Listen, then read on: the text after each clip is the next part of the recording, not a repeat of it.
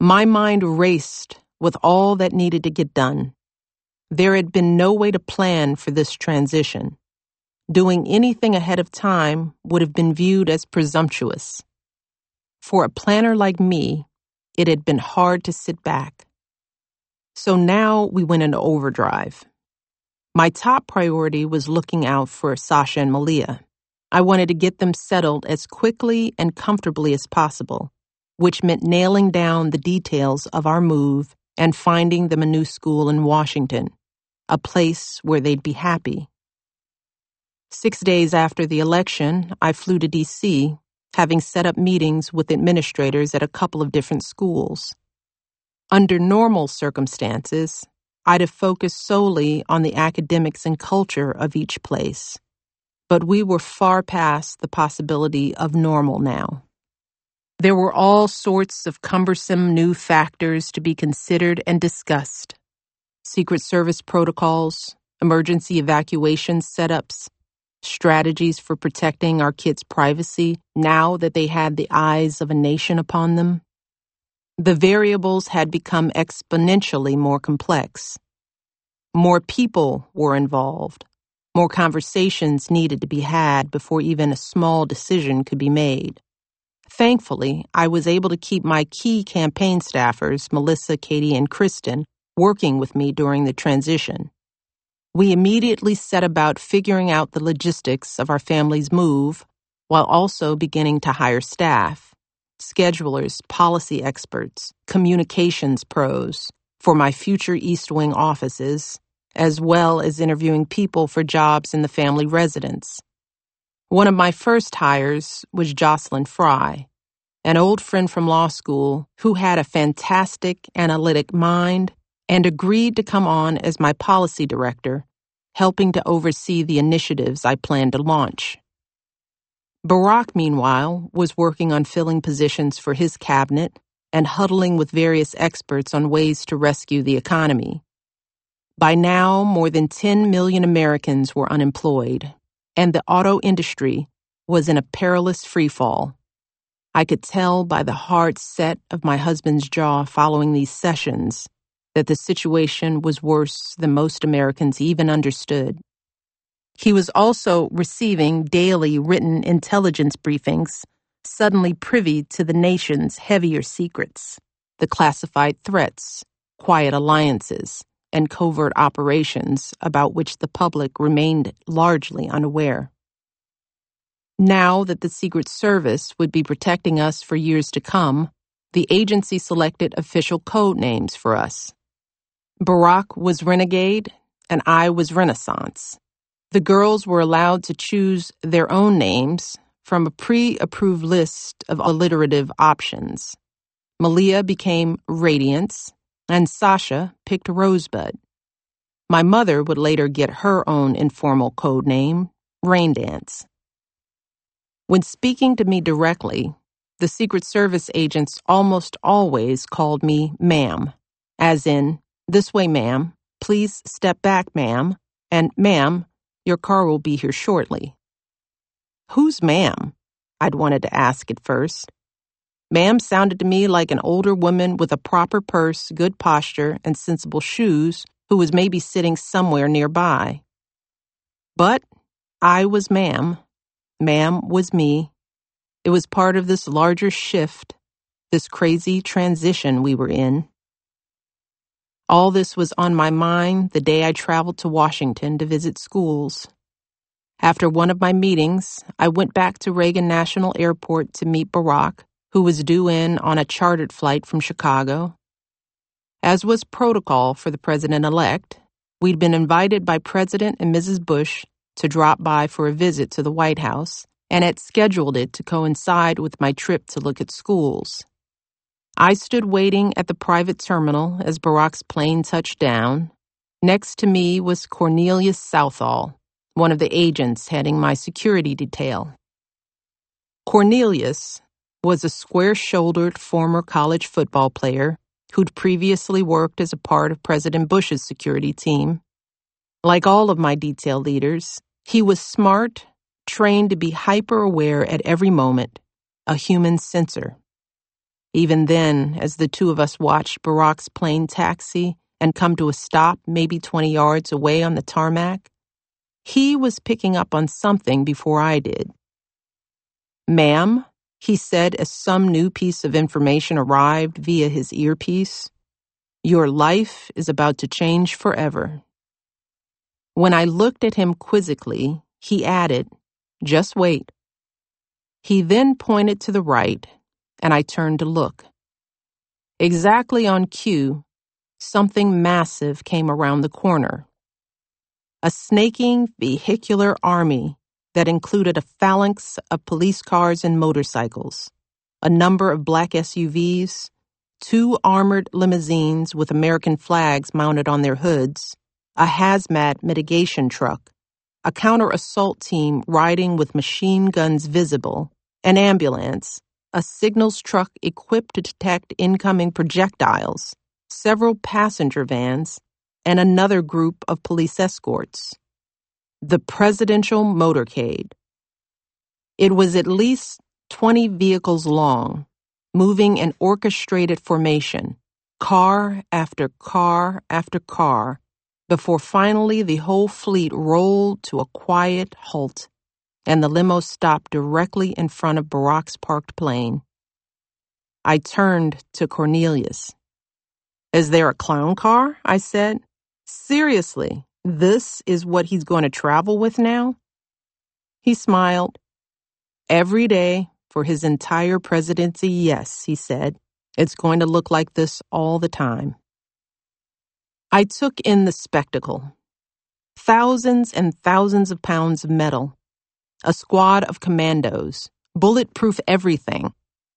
I had yet to grasp that Barack's protection was still only half visible.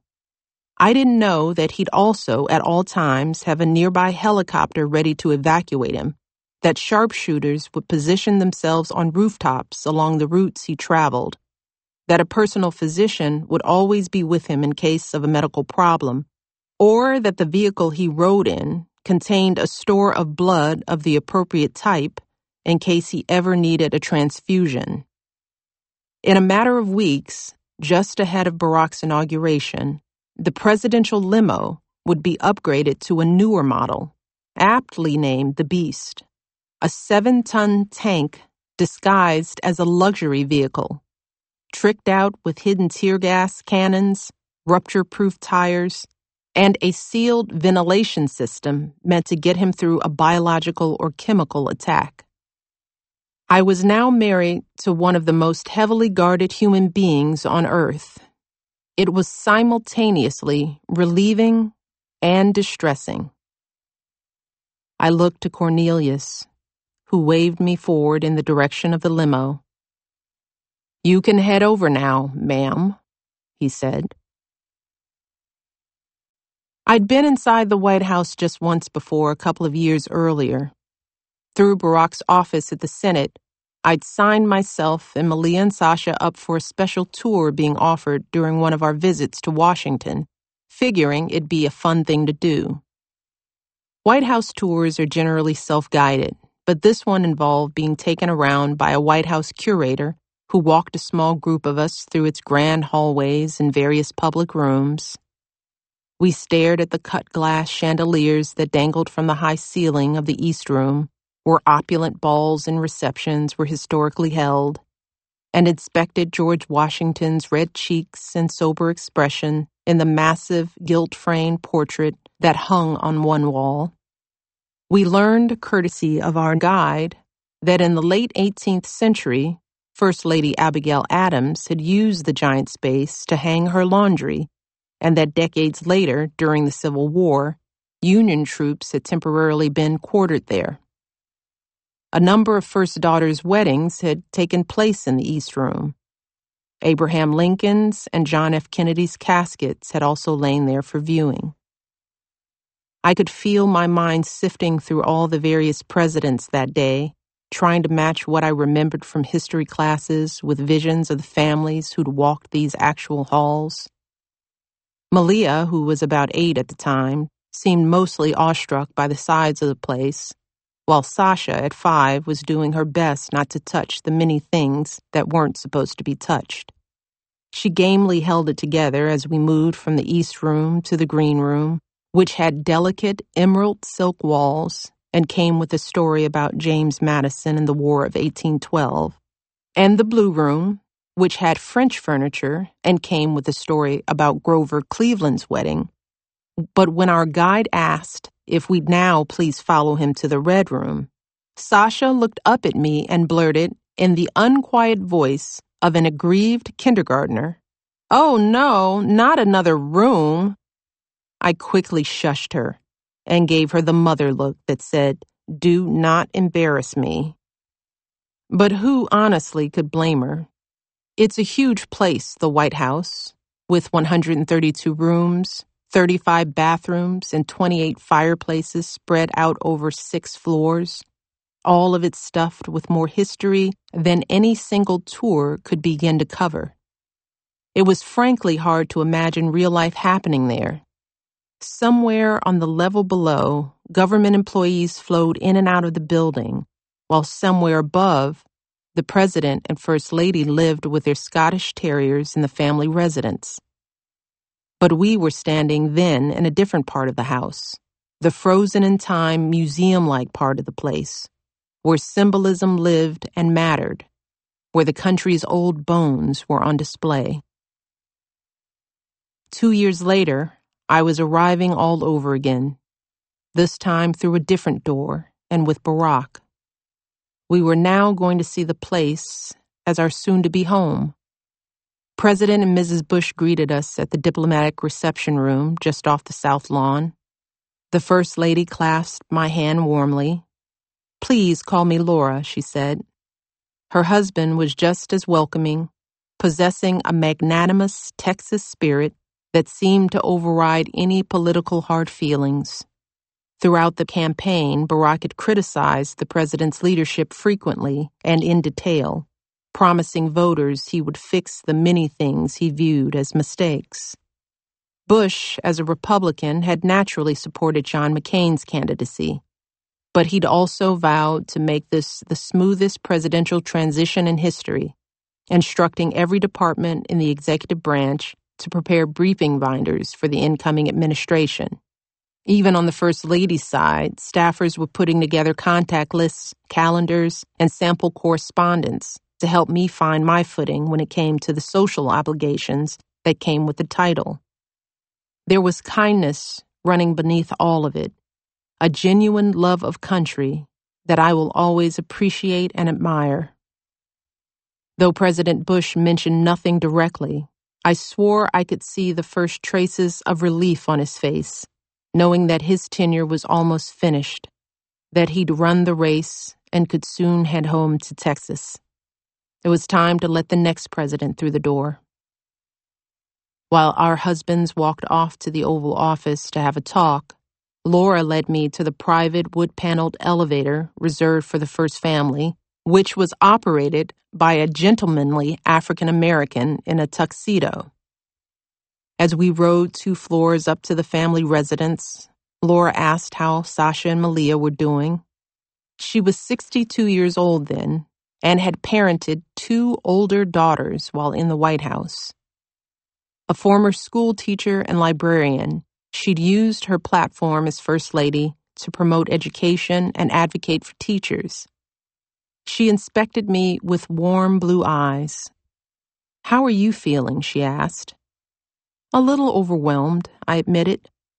She smiled with what felt like real compassion.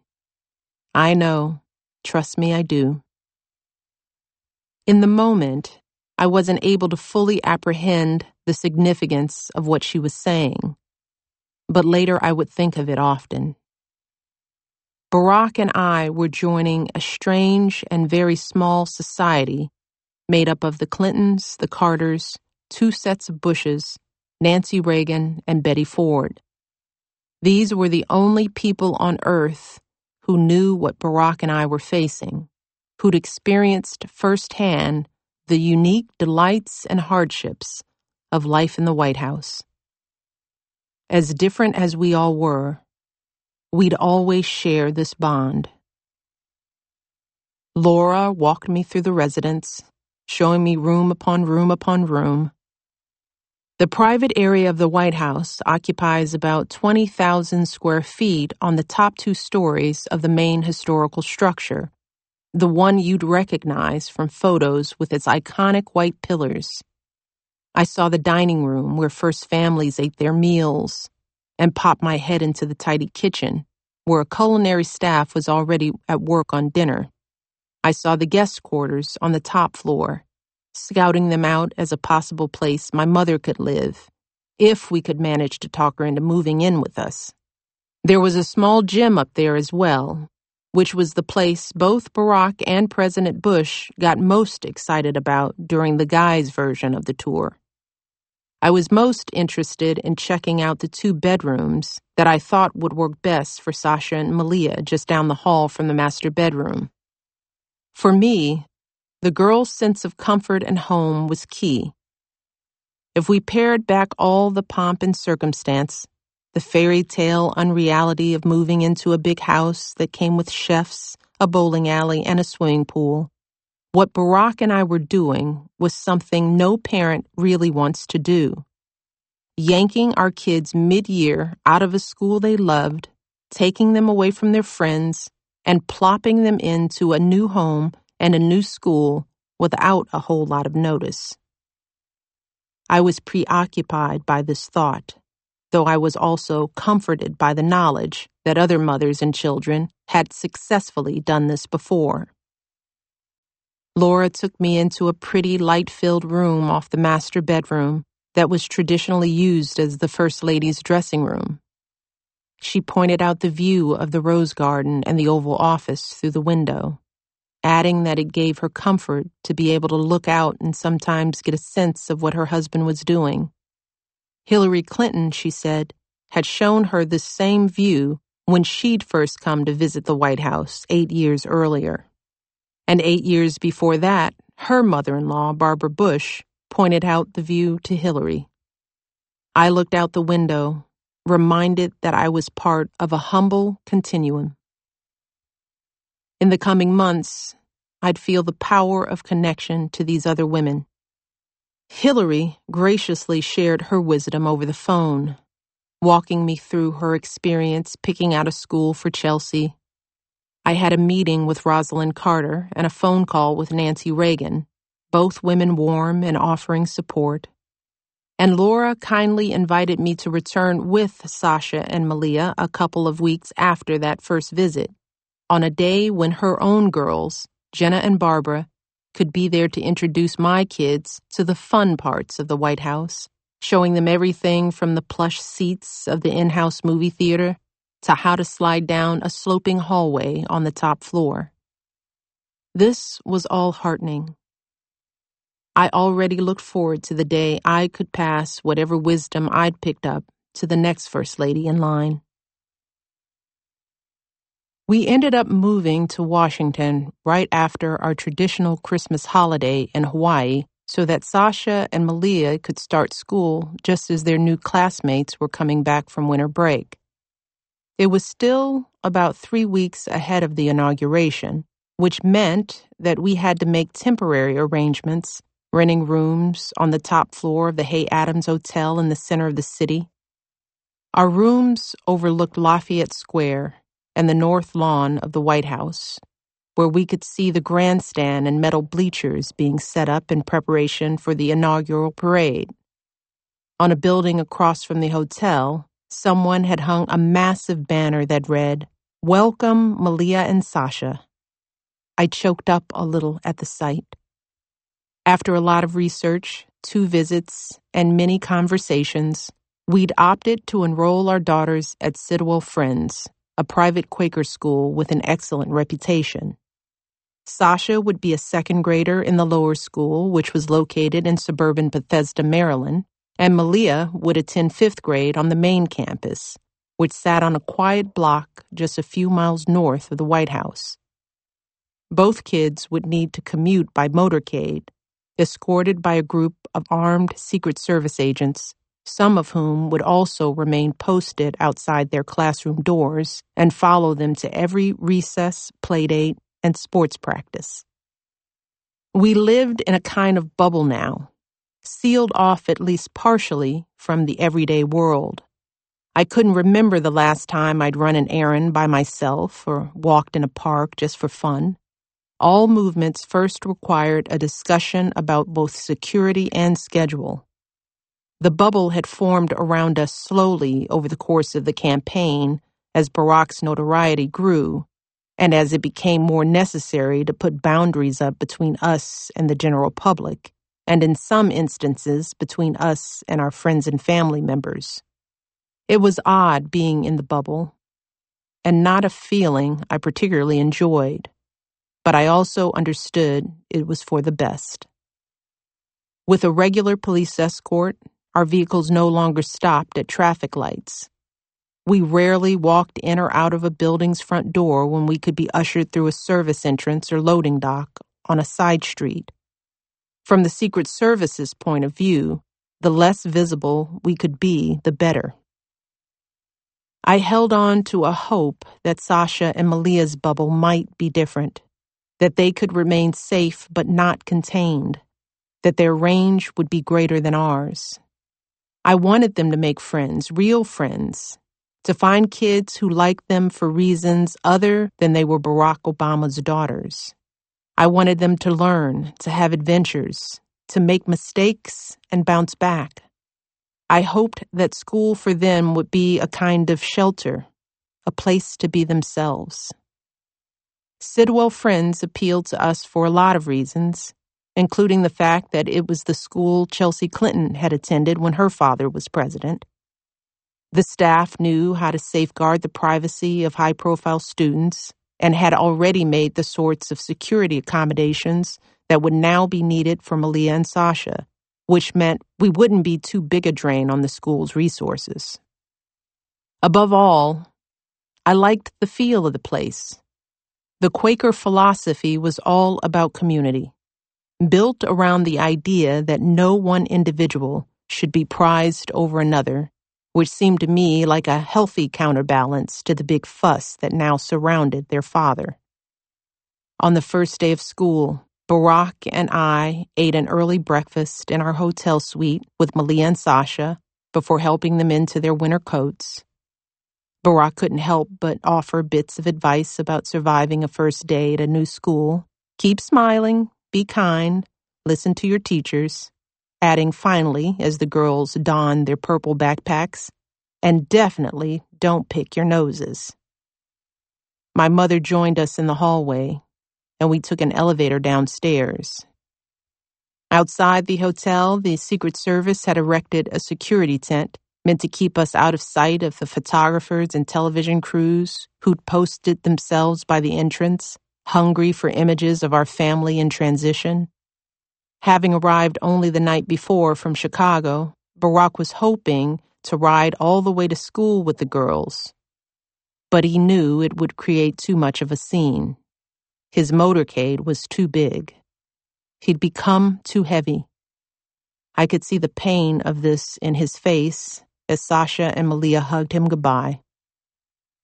My mom and I then accompanied the girls in what would become their new form of school bus a black SUV with smoke windows made of bulletproof glass. I tried that morning to model confidence, smiling and joking with the kids, Inside, however, I felt a thrumming nervousness, the sense of inching perpetually farther out on a limb. We arrived first at the upper school campus, where Malia and I hustled past a gauntlet of news cameras and into the building, the two of us flanked by Secret Service agents. After I delivered Malia to her new teacher, the motorcade took us to Bethesda, where I repeated the routine with little Sasha, releasing her into a sweet classroom with low tables and wide windows, what I prayed would be a safe and happy place. I returned to the motorcade and rode back to the Hay Adams, ensconced in my bubble. I had a busy day ahead, every minute of it scheduled with meetings, but my mind would stay locked on our daughters. What kind of day were they having? What were they eating? Were they being gawked at or made to feel at home? I'd later see a media photo of Sasha taken during the morning trip to school, one that brought me to tears. I believe it was snapped as I was dropping off Malia, while Sasha waited in the car with Mom. She had her round little face pressed up against the window of the SUV and was staring outward, wide eyed and pensive, taking in the sight of photographers and onlookers, her thoughts unreadable, but her expression sober. We were asking so much of them. I sat with that thought, not just for the entire day, but for months and years to come. The pace of the transition never slowed.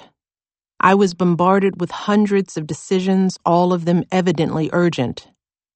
I was supposed to pick out everything from bath towels and toothpaste to dish soap and beer for the White House residents, choose my outfits for the inauguration ceremony and fancy balls that would follow, and figure out logistics for the 150 or so of our close friends and relatives who'd be coming from out of town as our guests.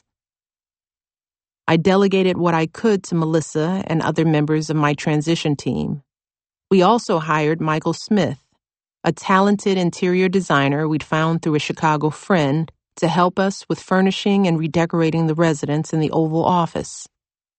The president elect, I learned, is given access to $100,000 in federal funds to help with moving and redecorating. But Barack insisted that we pay for everything ourselves, using what we'd saved from his book royalties. As long as I've known him, he's been this way extra vigilant when it comes to matters of money and ethics, holding himself to a higher standard than even what's dictated by law. There's an age old maxim in the black community you've got to be twice as good to get half as far. As the first African American family in the White House, we were being viewed as representatives of our race. Any error or lapse in judgment we knew would be magnified read as something more than what it was. In general, I was less interested in the redecorating and inauguration planning than I was in figuring out what I could do with my new role. As I saw it, I didn't actually have to do anything. No job description meant no job requirements, and this gave me the freedom to choose my agenda. I wanted to ensure any effort I made helped advance the new administration's larger goals. To my great relief, both our kids came home happy after the first day of school, and the second, and the third. Sasha brought back homework, which she'd never had before. Malia was already signed up to sing in a middle school choral concert. They reported that kids in other grades, sometimes did a double take when they saw them, but everyone was nice. Each day afterward, the motorcade ride to Sidwell Friends felt a little more routine. After about a week, the girls felt comfortable enough to start traveling to school without me, swapping my mom in as their regular escort, which automatically made drop offs and pickups a bit less of a production, involving fewer agents, vehicles, and guns. My mother hadn't wanted to come with us to Washington, but I'd forced the issue. The girls needed her. I needed her. I like to believe that she needed us too. For the last few years, she'd been a nearly everyday presence in our lives, her practicality a salve to everyone's worries. At 71, though, she'd never lived anywhere but Chicago. She was reluctant to leave the South Side and her home on Euclid Avenue. I love those people, but I love my own house, she told a reporter after the election, not mincing any words. The White House reminds me of a museum, and it's like, how do you sleep in a museum? I tried to explain that if she moved to Washington, she'd meet all sorts of interesting people, wouldn't have to cook or clean for herself anymore, and would have more room on the top floor of the White House than she'd ever had at home. None of this was meaningful to her. My mother was impervious to all manner of glamour and hype.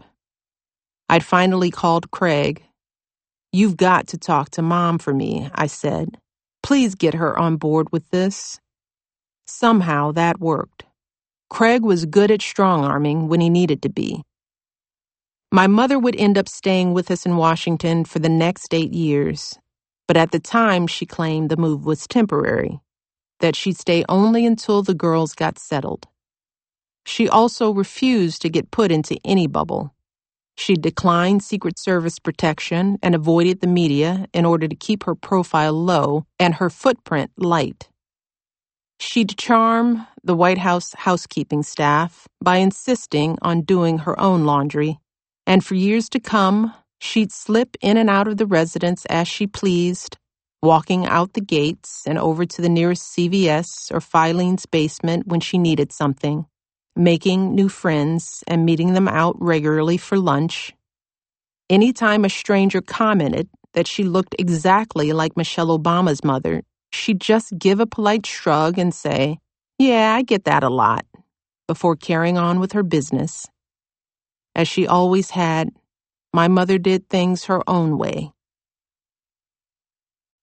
My whole family came for the inauguration. My aunts, uncles, and cousins came. Our friends from Hyde Park came, along with my girlfriends and their spouses. Everyone brought their kids. We planned twin festivities for the big and small people over Inauguration Week, including a kids' concert, a separate lunch for kids to take place during the traditional luncheon at the Capitol right after the swearing in, and a scavenger hunt and children's party at the White House that would go on while the rest of us went to inaugural balls. One of the surprise blessings of the final months of campaigning had been an organic and harmonious merging of our family with Joe Biden's.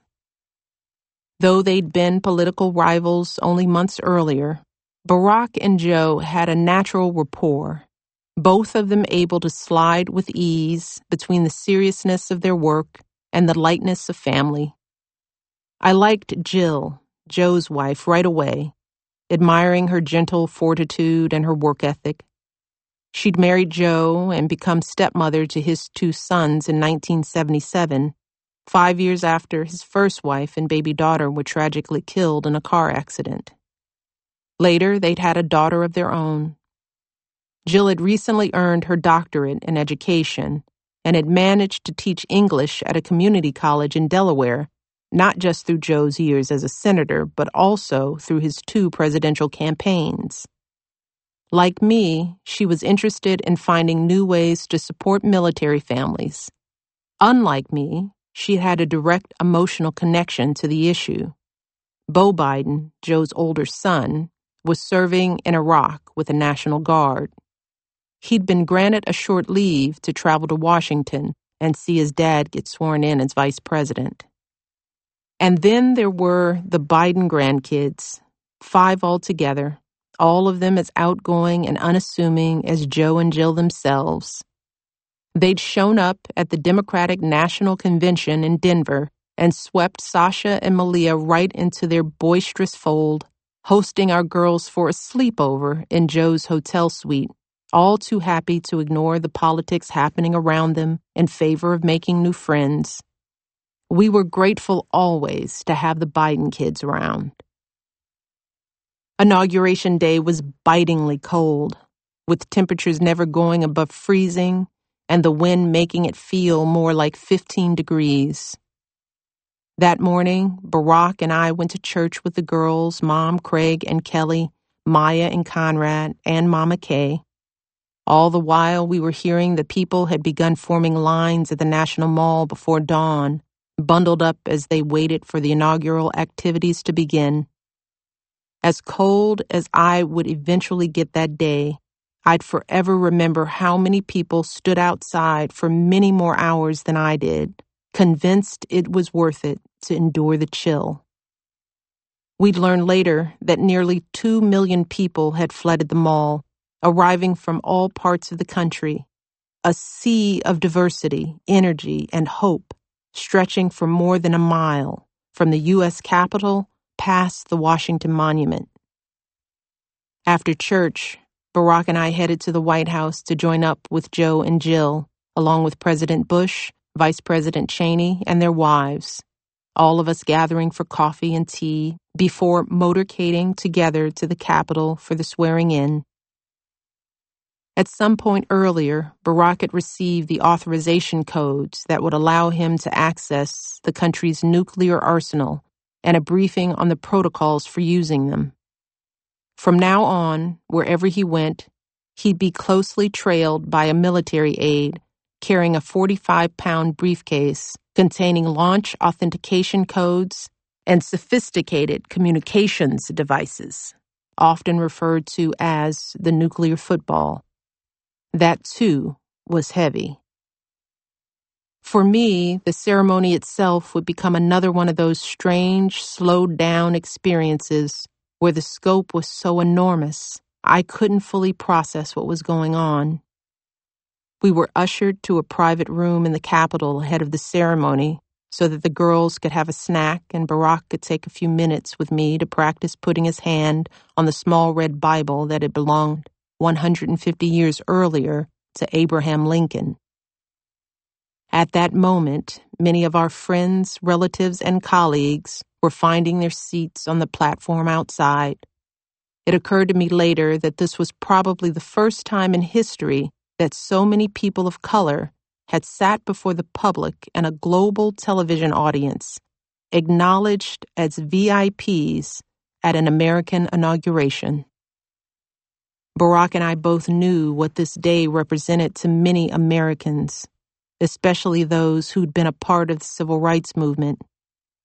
He'd made a point of including the Tuskegee Airmen, the history making African American pilots and ground crews who fought in World War II among his guests.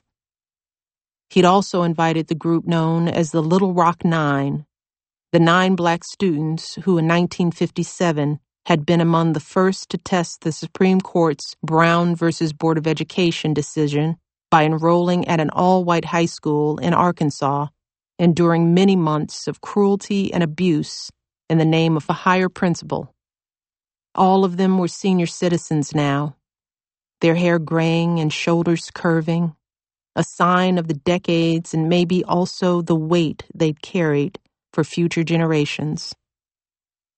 Barack had often said that he aspired to climb the steps of the White House because the Little Rock Nine had dared to climb the steps of Central High School.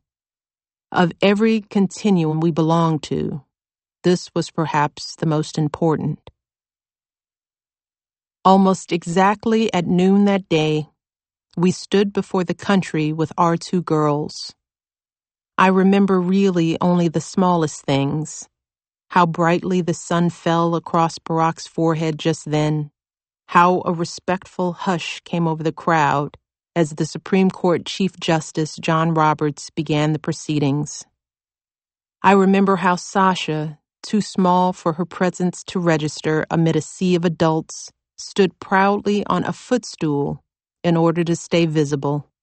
I remember the crispness of the air I lifted Lincoln's Bible, and Barack placed his left hand on it, vowing to protect the U.S. Constitution, with a couple of short sentences, solemnly agreeing to take on the country's every concern. It was weighty, and at the same time, it was joyful, a feeling mirrored in the inaugural speech Barack would then deliver. On this day, he said, we gather because we have chosen hope over fear, unity of purpose over conflict and discord. I saw that truth mirrored again and again in the faces of the people who stood shivering in the cold to witness it. There were people in every direction, as far back as I could see. They filled every inch of the National Mall and the parade route. I felt as if our family were almost falling into their arms now. We were making a pact, all of us. You've got us, we've got you. Malia and Sasha were quickly learning what it meant to be watched publicly. I realized this once we climbed into the presidential limo and began our slow crawl to the White House, leading the inaugural parade. By then, Barack and I had said goodbye to George and Laura Bush, waving as they lifted off from the Capitol in a Marine helicopter. We'd also had lunch.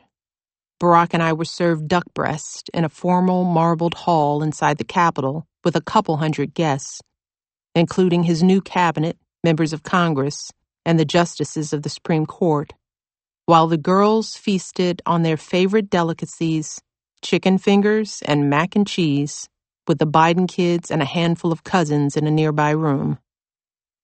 I marveled at how our girls had managed themselves perfectly throughout the inauguration, never fidgeting, slouching, or forgetting to smile. We still had many thousands of people watching from the sides of the road and on television as the motorcade made its way up Pennsylvania Avenue, though the darkened windows made it difficult for anyone to see inside. When Barack and I stepped out to walk a short stretch of the parade route and wave to the public. Malia and Sasha stayed behind inside the warm cocoon of the moving limo. It seemed to hit them then that they were finally relatively alone and out of sight. By the time Barack and I climbed back in, the two girls were breathless and laughing, having released themselves from all the ceremonial dignity. They'd shucked off their hats and messed up each other's hair and were thrashing around, engaged in a sisterly tickle fight. Tired out finally, they sprawled across the seats and rode the rest of the way with their feet kicked up, blasting Beyonce on the car stereo as if it were just any old day. Barack and I both felt a kind of sweet relief just then. We were the first family now, but we were also still ourselves. As the sun began to set on Inauguration Day, the air temperature dropped further. Barack and I, along with the indefatigable Joe Biden, spent the next two hours in an outdoor reviewing stand in front of the White House, watching bands and floats from all 50 states pass by us on Pennsylvania Avenue. At some point, I stopped feeling my toes even after someone passed me a blanket to wrap around my legs and feet. One by one, our guests in the stand excused themselves to go get ready for the evening balls. It was nearly 7 p.m. when the last marching band finished and Barack and I walked through the dark and into the White House, arriving for the first time as residents. Over the course of the afternoon, the staff had pulled off an extraordinary top to bottom flip of the residence, whisking the Bush's belongings out and our belongings in. In the span of about five hours, the carpets had been steamed to help keep Malia's allergies from being activated by traces of the former president's dogs. Furniture was brought in and arranged, floral decorations set out, by the time we rode the elevator upstairs, our clothes were organized neatly in the closets. The kitchen pantry had been stocked with our favorite foods. The White House butlers who staffed the residence, mostly African American men who were our age or older, stood poised to help us with anything we needed. I was almost too cold to take anything in, we were due at the first of ten inaugural balls in less than an hour. I remember seeing very few people upstairs beyond the butlers who were strangers to me. I remember, in fact, feeling a little lonely as I moved down a long hallway past a bunch of closed doors. For the last two years, I'd been constantly surrounded by people, with Melissa, Katie, and Kristen always right by my side. Now, suddenly, I felt very much on my own. The kids had already headed to another part of the house for their evening of fun. My mom, Craig, and Maya were staying with us in the residence, but had been packed into cars and shuttled off already to the night's festivities. A hairdresser waited to style me. My gown hung on a rack. Barack had disappeared to take a shower and put on his tux. It had been an incredible symbolic day for our family, and I hoped for the country. But it was also a kind of ultra marathon. I had only about five minutes alone to soak in a warm bath and reboot myself for what came next. Afterward, I'd have a few bites of steak and potatoes that Sam Kass had prepared. I'd have my hair touched up and makeup redone and then I'd slip into the ivory silk chiffon gown I'd picked out for the night ahead, specially made for me by a young designer named Jason Wu. The dress had a single shoulder strap and delicate organza flowers sewn across it, each one with a tiny crystal at its center, and a full skirt that cascaded richly to the floor. In my life so far, I'd worn very few gowns, but Jason Wu's creation performed a potent little miracle, making me feel soft and beautiful and open again, just as I began to think I had nothing of myself left to show. The dress resurrected the dreaminess of my family's metamorphosis, the promise of this entire experience, transforming me, if not into a full blown ballroom princess, then at least into a woman capable of climbing onto another stage. I was now FLOTUS, First Lady of the United States, to Barack's POTUS. It was time to celebrate. That night, Barack and I went to the neighborhood ball, the first inaugural ball ever to be broadly accessible and affordable to the general public, and where Beyonce, real life Beyonce, sang a stunning, full-throated rendition of the R&B classic At Last, which we'd chosen as our first dance song. From there, we moved on to a home states ball, and after that to the commander-in-chief ball, then onward to the youth ball, and six more beyond that. Our stay at each one was relatively brief and pretty much exactly the same. A band played Hail to the Chief. Barack made a few remarks. We tried to beam our appreciation to those who'd come. And as everyone stood and watched, we slow danced yet another time to at last. I held on to my husband each time, my eyes finding the calm in his. We were still the same seesawing yin and yang duo we'd been for 20 years now, and still connected by a visceral and grounding love. This was one thing I was always content to show. As the hour got late, however, I could feel myself starting to sag. The best part of the evening was supposed to be what came last a private party being held for a couple hundred of our friends back at the White House. It was there that we'd finally be able to let down, have some champagne, and stop worrying about how we appeared. For sure, I'd be taking off my shoes. It was close to 2 a.m. by the time we got ourselves there. Barack and I walked across the marble floors leading to the East Room to find the party in full swing, drinks flowing and elegantly dressed people swirling beneath the sparkling chandeliers. Wynton Marsalis and his band were playing jazz on a small stage at the back of the room. I saw friends from nearly every phase of my life Princeton friends, Harvard friends, Chicago friends, Robinsons, and Shields' galore. These were the people I wanted to laugh with, to say, How in the holy hell did we all get here? But I was done. I'd hit a final fence line. I was also thinking ahead, knowing that the next morning really just a matter of hours from now, we'd be going to the national prayer service. And after that, we'd stand and greet 200 members of the public who were coming to visit the White House. Barack looked at me, reading my thoughts. You don't need to do this, he said. It's okay. Partygoers were moving toward me now, eager to interact. Here came a donor. Here was the mayor of a big city. Michelle, Michelle, people were calling. I was so exhausted, I thought I might cry. As Barack stepped over the threshold and got promptly sucked into the room, I froze for a split second, then pivoted and fled.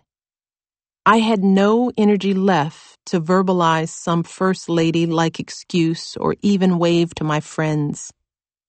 I just walked quickly away over the thick red carpet, ignoring the agents who trailed behind me ignoring everything as I found the elevator to the residence and took myself there.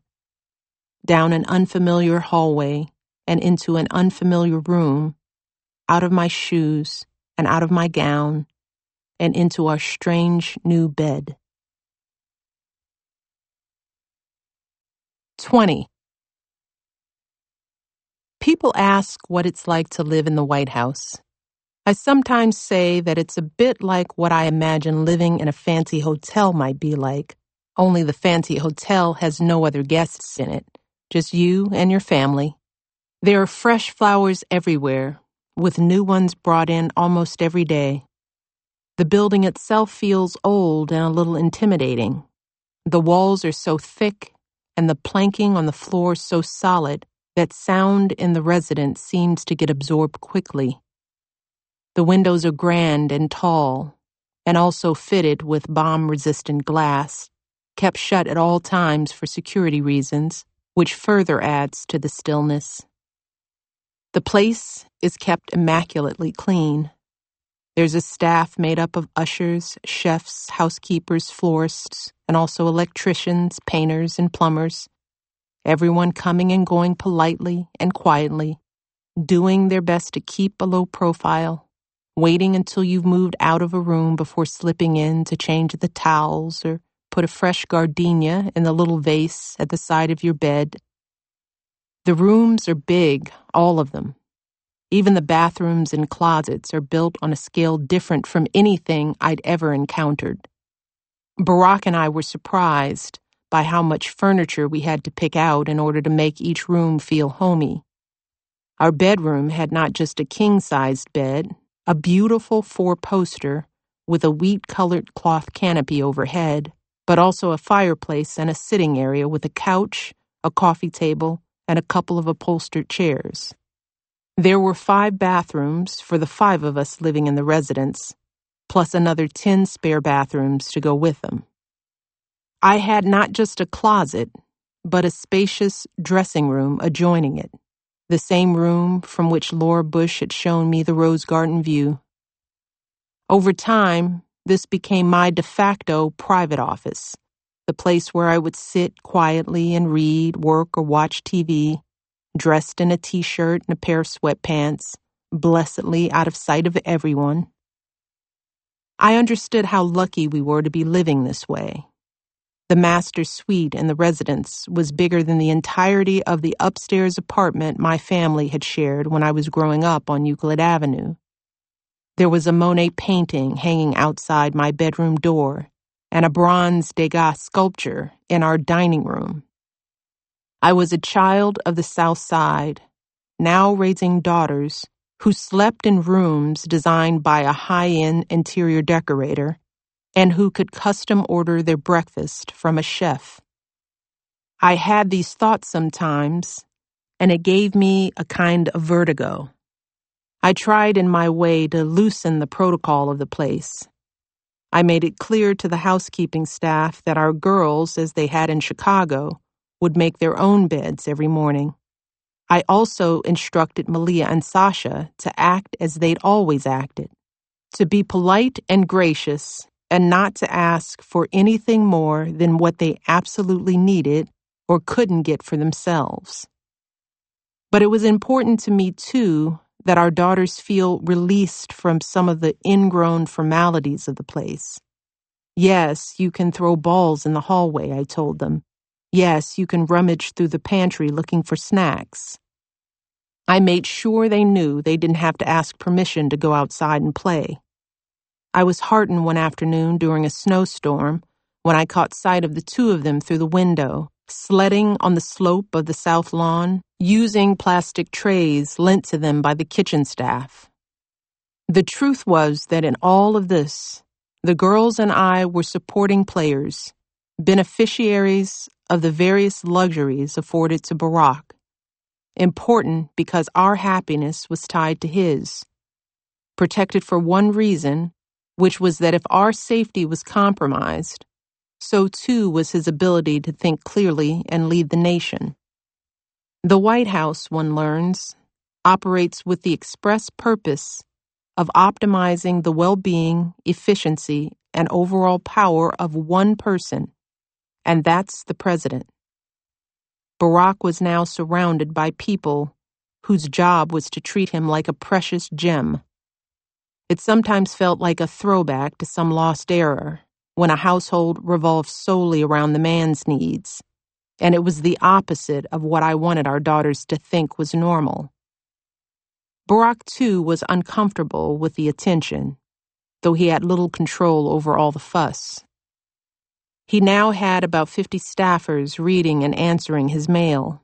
He had Marine helicopter pilots standing by to fly him anywhere he needed to go, and a six person team that organized thick briefing books so he could stay current on the issues and make educated decisions. He had a crew of chefs looking after his nutrition a handful of grocery shoppers who safeguarded us from any sort of food sabotage by making anonymous runs to different stores, picking up supplies without ever revealing whom they worked for. As long as I've known him, Barack has never derived pleasure from shopping, cooking, or home maintenance of any kind. He's not someone who keeps power tools in the basement or shakes off work stress by making a risotto or trimming hedges. For him, the removal of all obligations and worries concerning the home made him nothing but happy, if only because it freed his brain, allowing it to roam unfettered over larger concerns, of which there were many.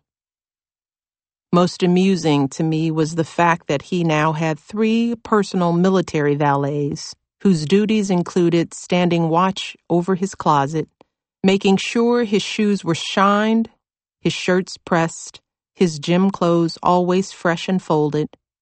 Life in the White House was very different from life in the hole. You see how neat I am now? Barack said to me one day as he sat at breakfast, his eyes mirthful. Have you looked in my closet?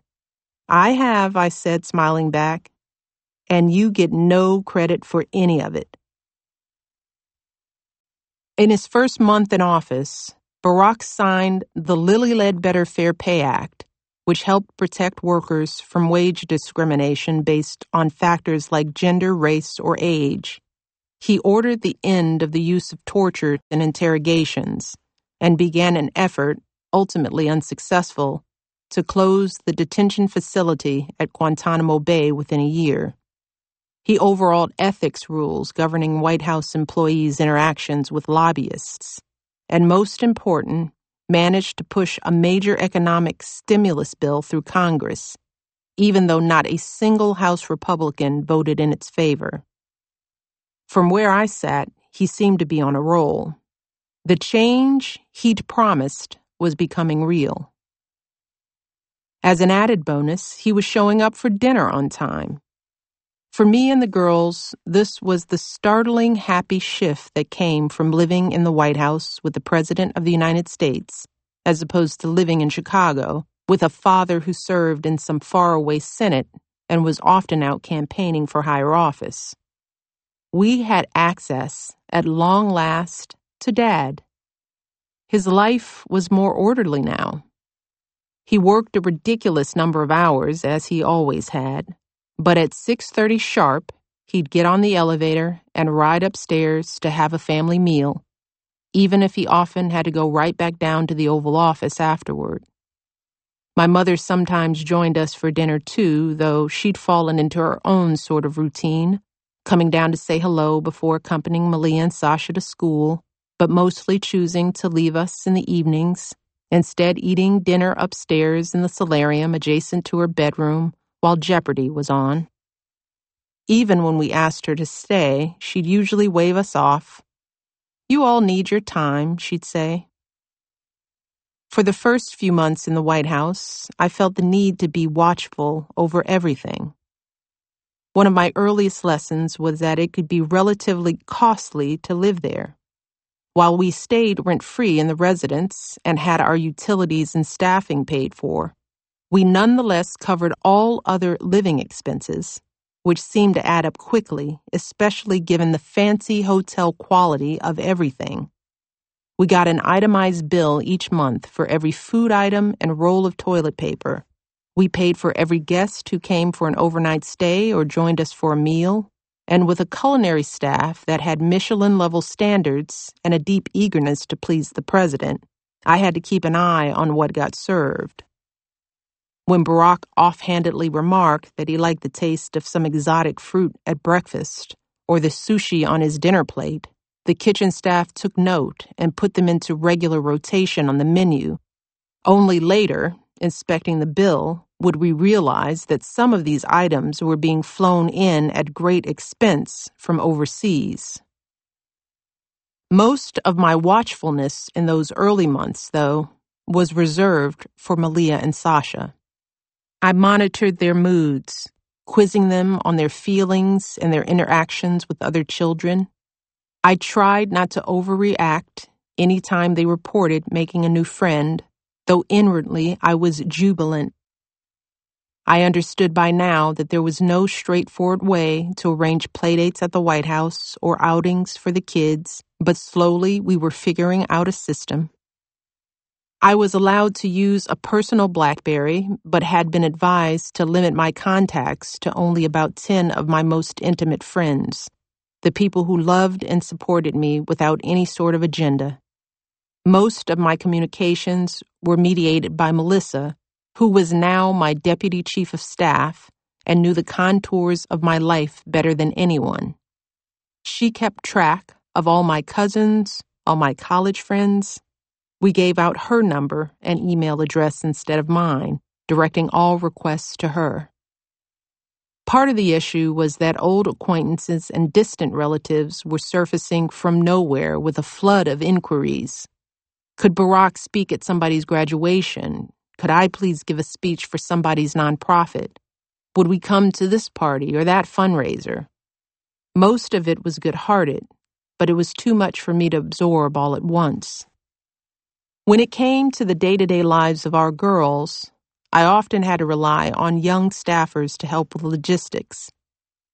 My team met early on with teachers and administrators at Sidwell, recording important dates for school events, ironing out processes for media inquiries, and answering questions from teachers about handling classroom topics involving politics or news of the day. As the girls began making social plans outside school, my personal assistant, or body person, as it's called in political parlance, became the point of contact, collecting the phone numbers of other parents, orchestrating pickups and drop offs for playdates. Just as I always had in Chicago, I made a point of trying to get to know the parents of the girls' new friends, inviting a few moms over for lunch and introducing myself to others during school events. Admittedly, these interactions could be awkward. I knew it sometimes took a minute for new acquaintances to move past whatever ideas they held about me and Barack, whatever they thought they knew of me from TV or the news, and to see me simply, if possible, as Malia's or Sasha's mom. It was awkward to explain to people that before Sasha could come to little Julia's birthday party, the Secret Service would need to stop by and do a security sweep. It was awkward to require Social Security numbers from any parent or caregiver who was going to drive a kid over to our house to play. It was all awkward, but it was all necessary. I didn't like that there was this strange little divide to be crossed any time I met someone new but I was relieved to see that it was far different for Sasha and Malia, who went dashing outside to greet their school friends as they got dropped off at the diplomatic reception room, or dip room as we came to call it, grabbing them by the hand and running giggling inside. Kids care about fame, it turns out, for only a few minutes. After that, they just want to have fun. I learned early on that I was meant to work with my staff to plan and execute a series of traditional parties and dinners, beginning most immediately with the Governor's Ball, a black tie gala held every February in the East Room. The same went for the annual Easter egg roll, an outdoor family celebration that had been started in 1878 and involved thousands of people. There were also springtime luncheons I would attend in honor of congressional and Senate spouses, similar to the one where I'd seen Laura Bush smiling so unflappably while having an official photo taken with every single guest. For me, these social events could feel like distractions from what I hoped would be more impactful work. But I also started thinking about ways I might add to or at least modernize some of them to bend the bar of tradition ever so slightly. In general, I was thinking that life in the White House could be forward leaning without losing any of its established history and tradition. Over time, Barack and I would take steps in this direction, hanging more abstract art and works by African American artists on the walls, for example, and mixing contemporary furniture in with the antiques. In the Oval Office, Barack swapped out a bust of Winston Churchill and replaced it with a bust of Martin Luther King Jr. And we gave the tuxedoed White House butlers the option of dressing more casually on days when there were no public events, introducing a khaki and golf shirt option. Barack and I knew we wanted to do a better job of democratizing the White House, making it feel less elitist and more open. When we hosted an event, I wanted everyday people to show up, not just those accustomed to black tie attire. And I wanted more kids around because kids made everything better.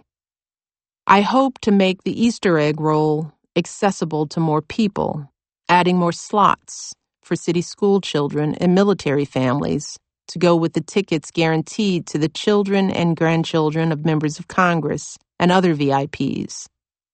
Lastly, if I was going to sit and lunch with the mostly wives of the House and the Senate couldn't I also invite them to join me out in the city for a community service project?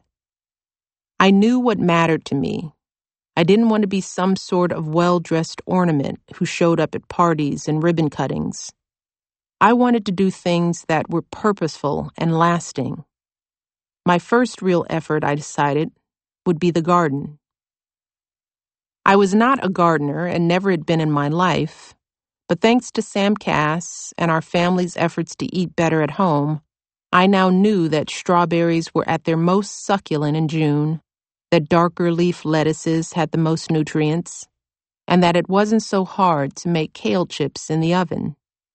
I saw my daughters eating things like spring pea salad and cauliflower mac and cheese, and understood that until recently most of what we knew about food had come through food industry advertising of everything boxed, frozen, or otherwise processed for convenience. Whether it was in snap crackled TV jingles or clever packaging aimed at the harried parent dashing through the grocery store. Nobody, really, was out there advertising the fresh, healthy stuff. The gratifying crunch of a fresh carrot, or the unparalleled sweetness of a tomato plucked right off the vine. Planting a garden at the White House was my response to this problem, and I hoped it would signal the start of something bigger. Barack's administration was focused on improving access to affordable health care. And for me, the garden was a way to offer a parallel message about healthy living. I saw it as an early test, a trial run that could help me determine what I might be able to accomplish as First Lady a literal way to root myself in this new job. I conceived of it as kind of an outdoor classroom, a place kids could visit to learn about growing food. On the surface, a garden felt elemental and apolitical, a harmless and innocent undertaking by a lady with a spade, pleasing to Barack's West Wing advisers who were constantly concerned about optics worrying about how everything appeared to the public. But there was more to it than that. I planned to use the work we did in the garden to spark a public conversation about nutrition, especially at schools and among parents, which ideally would lead to discussions about how food was produced, labeled, and marketed, and the ways that was affecting public health. And in speaking on these topics from the White House, I'd be offering an implicit challenge to the behemoth corporations in the food and beverage industry and the way they'd been doing business for decades. The truth was, I really didn't know how any of it would go over. But as I directed Sam, who joined the White House staff, to begin taking steps to create the garden, I knew I was ready to find out. My optimism in those first months was primarily tempered by one thing, and that was politics. We lived in Washington now, right up close to the ugly red versus blue dynamic I'd tried for years to avoid, even as Barack had chosen to work inside it. Now that he was president, these forces all but ruled his every day. Weeks earlier, before the inauguration, the conservative radio host Rush Limbaugh baldly announced, I hope Obama fails. I'd watched with dismay as Republicans in Congress followed suit, fighting Barack's every effort to staunch the economic crisis, refusing to support measures that would cut taxes and save or create millions of jobs. On the day he took office, according to some indicators, the American economy was collapsing as fast as or faster than it had at the onset of the Great Depression. Nearly 750,000 jobs had been lost that January alone. And while Barack had campaigned on the idea that it was possible to build consensus between parties, that Americans were at heart more united than divided, the Republican Party was making a deliberate effort in a time of dire national emergency, no less, to prove him wrong. This was on my mind during the evening of February 24th, when Barack addressed a joint session of Congress. The event is basically meant to be a substitute State of the Union for any newly inaugurated president, a chance to outline the goals for the coming year in a speech televised live during prime time delivered in the hall of the House of Representatives with Supreme Court justices, cabinet members, military generals, and members of Congress present. It's also a tradition of high pageantry in which lawmakers dramatically express their approval or disapproval of the president's ideas by either leaping to their feet and repeat standing ovations or remaining seated and sullen. I took my seat that evening in the balcony between a 14 year old who'd written a heartfelt letter to her president and a gracious veteran of the Iraq War, all of us waiting for my husband to arrive. From where I sat, I could see most of the chamber below. It was an unusual bird's eye view of our country's leaders, an ocean of whiteness and maleness dressed in dark suits. The absence of diversity was glaring. Honestly, it was embarrassing for a modern multicultural country. It was most dramatic among the Republicans. At the time, there were just seven non white Republicans in Congress, none of them African American, and only one was a woman. Overall, four out of five members of Congress were male. A few minutes later, the spectacle began with a thunderclap the beating of a gavel and the call of the sergeant at arms. The crowd stood, applauding for more than five minutes straight, as elected leaders jostled for position on the aisles. At the center of the storm, surrounded by a knot of security agents and a backward walking videographer, was Barack, shaking hands and beaming as he slowly made his way through the room and toward the podium. I'd observed this ritual many times before on television, during other times with other presidents. But something about seeing my husband down there amid the crush made the magnitude of the job and the fact he'd need to win over more than half of Congress to get anything done suddenly very real. Barack's speech that night was detailed and sober minded, acknowledging the grim state of the economy, the wars going on, the ongoing threat of terror attacks, and the anger of many Americans who felt the government's bailout of the banks was unfairly helping those responsible for the financial crisis. He was careful to be realistic, but also to sound notes of hope, reminding his listeners of our resilience as a nation, our ability to rebound after tough times.